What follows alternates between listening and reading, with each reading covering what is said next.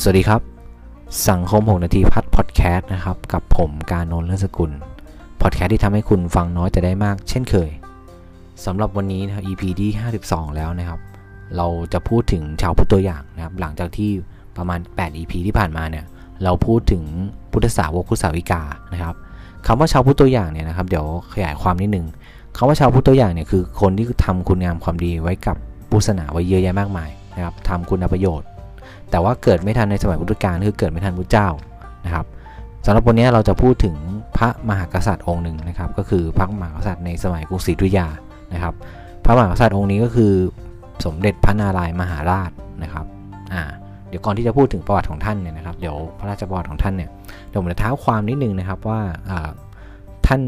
อยู่ในยุคไหนสมัยไหนหรืออยู่ในราชวงศ์อะไรนะครับ ก็สำหรับ สมเด็จพระนารายมหาราชเนี่ยนะครับกรุงสมัยกรุงศรีอยุธยาเนี่ยก็เป็นราชธานีแห่งแห่งที่2นะครับในประวัติศาสตร์ไทยนะครับ ต่อจากสุโขทัยนะครับ แล้วก็ในกรุงศรีอยุธยาเนี่ยนะครับ ราชวงศ์ที่มีการปกครองนะครับในกษัตริย์นะครับ ทั้งหมดก็มีอยู่ 5 ราชวงศ์นะครับสำหรับสมเด็จพระนารายมหาราชเนี่ยอยู่ในราชวงศ์ปราสาททอง ซึ่งเป็นราชวงศ์ที่4นะครับเราก็เรียกได้ว่า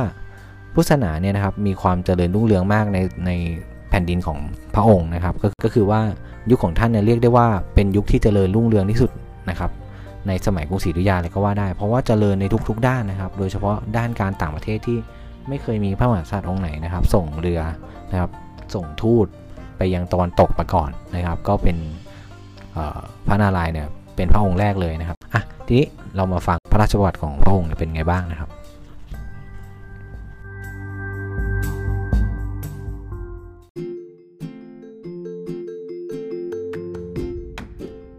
สำหรับพระราชประวัตินะครับ ของสมเด็จพระนารายมหาราชนะครับ ก็มีดังนี้นะครับ สมเด็จพระนารายมหาราชเนี่ยทรงเป็นพระราชโอรสนะครับในสมเด็จพระเจ้าประสาททองนะครับ กับพระจากพระราชอัครเทวีนะครับ พระองค์เจ้าสิริราชกัลยา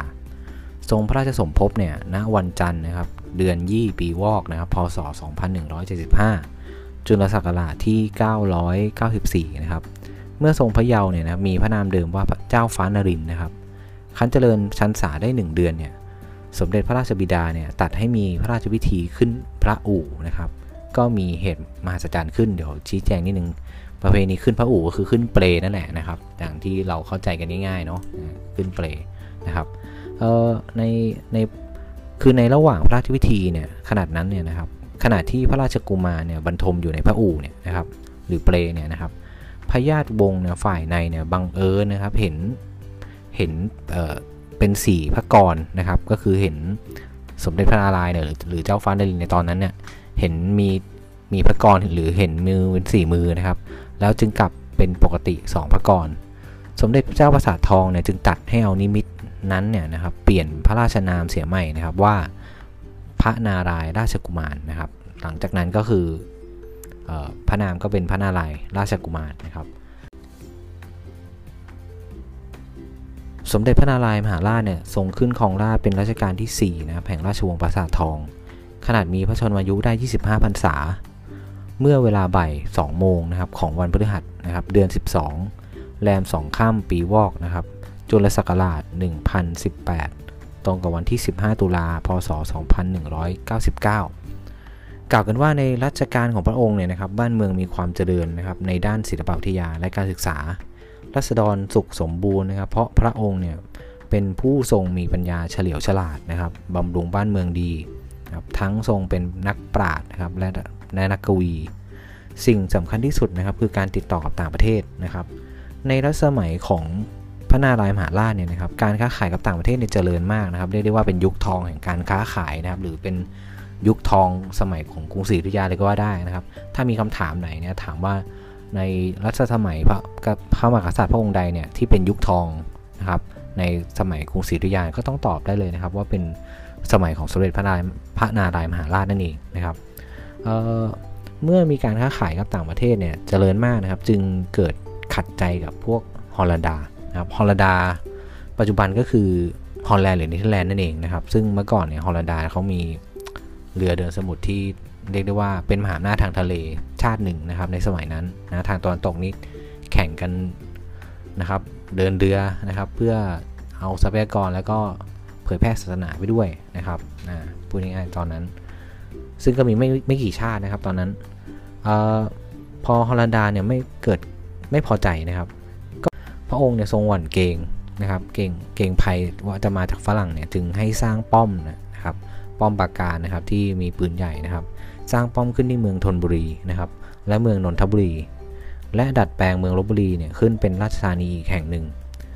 ฝ่ายพวกบาทหลวงฝรั่งเศสเนี่ยซึ่งเริ่มเข้ามาเผยแพร่คิดศาสนาในกรุงศรีอยุธยาเนี่ยเห็นเป็นโอกาสดีก็เข้าอาสาช่วยในการก่อสร้างนะครับ และทูลไปยังพระเจ้าหลุยที่ 14 แห่งฝรั่งเศส ให้ส่งทูตมาฝากฝังพวกตน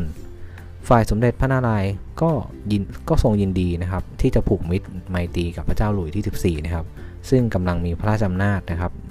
ยิ่งใหญ่ในยุโรปตอนนั้นเลยนะครับ เรียกว่าฝรั่งเศสเนี่ยยิ่งใหญ่นะครับในยุโรปนะครับในในตอนนั้นฮอลันดากับอังกฤษเนี่ยมีความยำเกรงฝรั่งเศสมากนะครับ ทั้งมีพระประสงค์เนี่ยจะให้ไทยเนี่ยได้รับความรู้จากฝรั่งเศสด้วย ตอนกลางรัชสมัยของพระองค์เนี่ยนะครับมีฝรั่งชาติกรีกนะครับชื่อฟอร์คอนเนี่ยนะครับ เข้ามาทำราชการ เป็นที่พอพระทัยมากนะครับ จนได้ได้รับตำแหน่งสำคัญเนี่ยได้ได้รับยศการแต่งตั้งจากสมเด็จพระนารายมหาราชว่าให้เป็นเจ้าพระยาวิชัยเยนนะครับ ซึ่งมีบทบาทมากเลยนะครับ ถ้าเราได้ดูละครเนี่ยนะครับเเราก็จะเห็นนะครับละครอ๋อเจ้าอะนะครับนึกไม่ออกชื่อละครไม่ออกนะครับ เราก็จะเห็นว่าเนี่ยฟอร์คอนหรือเจ้า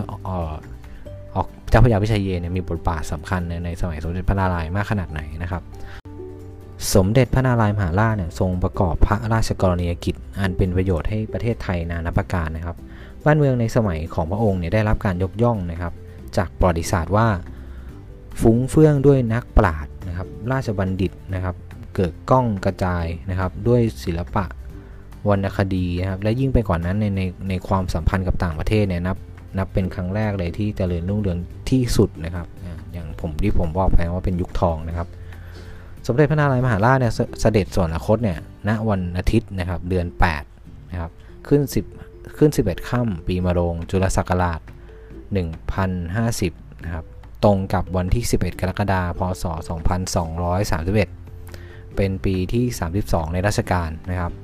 พระชันษาสิริรวมได้ 56พรรษานะครับ ก็สำหรับวันนี้เอาไว้เท่านี้ก่อนนะครับ แล้วเดี๋ยว EP หน้าเรามาต่ออีกครึ่งหนึ่งนะครับ ก็สำหรับวันนี้ขอบคุณคุณผู้ฟังนะครับที่เข้ามารับฟังแล้วก็